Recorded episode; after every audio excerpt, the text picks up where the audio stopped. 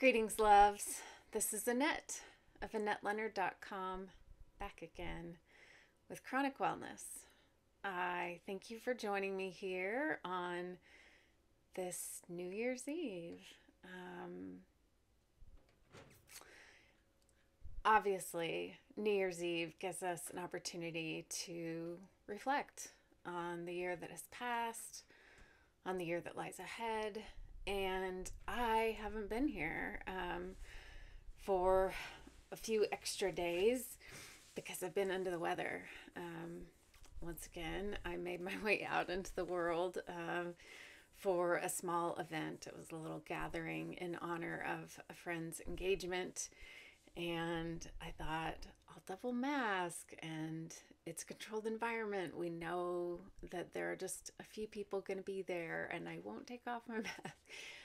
All the things. And still, I got sick from being there. And um, as you know, my spirits have been low. And I think for many, New Year's comes with the promise of turning a page and anticipation of the year ahead and thinking about growth and development and opportunities. And for those of us with chronic illness and chronic pain, those things aren't necessarily what's true.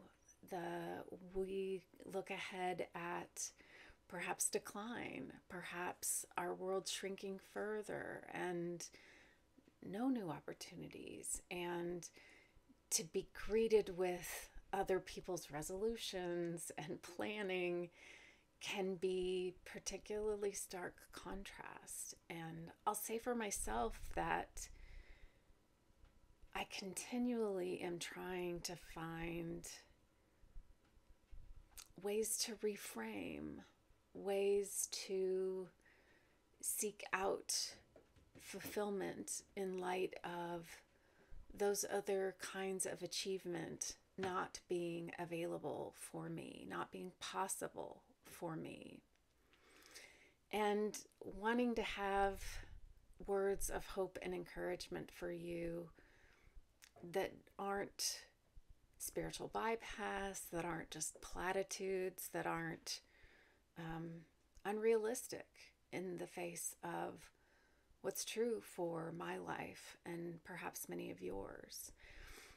I want to point out to you that uh, today I am rocking my first professional haircut since COVID. So check it out. If you are listening to this on audio rather than looking at me on video, I have a, a fanning arc of a lotus blossom carved into my hair above my left ear. And then here on my right side, I've got a part line put in and it's just it felt it felt risky and and yet the there were ways in which my stylist was willing to control the environment for my presence that was really generous. And it's remarkable what new life it feels like to just look in the mirror and like what I see. And and that folks is the reason that I have a hairstyle. It was a commitment that I made to myself when I got off the transplant list that I wasn't just going to feel like um, I was giving up each day by not having something that I liked when I looked in the mirror. And, you know, it feels uh, a bit absurd and sometimes decadent and ridiculous to go to such lengths to have a hairstyle when it's for almost no one and I am at home 99.9995% of the time, but it's for me and I am worth it. And that's the message I mean to send to you out uh, and broadcast on this, the start of the new year, is that you are worth it. And that if there are ways that you can infuse meaning or joy or ways to bring lift to your spirit, whether that is in the form of little vanities or um, setting up regular FaceTimes or phone calls with people who matter to you, or downloading a television program you love, or subscribing to a magazine, or getting out art supplies that you haven't used in years. The world is hemming us in in enough ways, and our bodies have enough limitations that it is imperative to find ways to feed your spirit.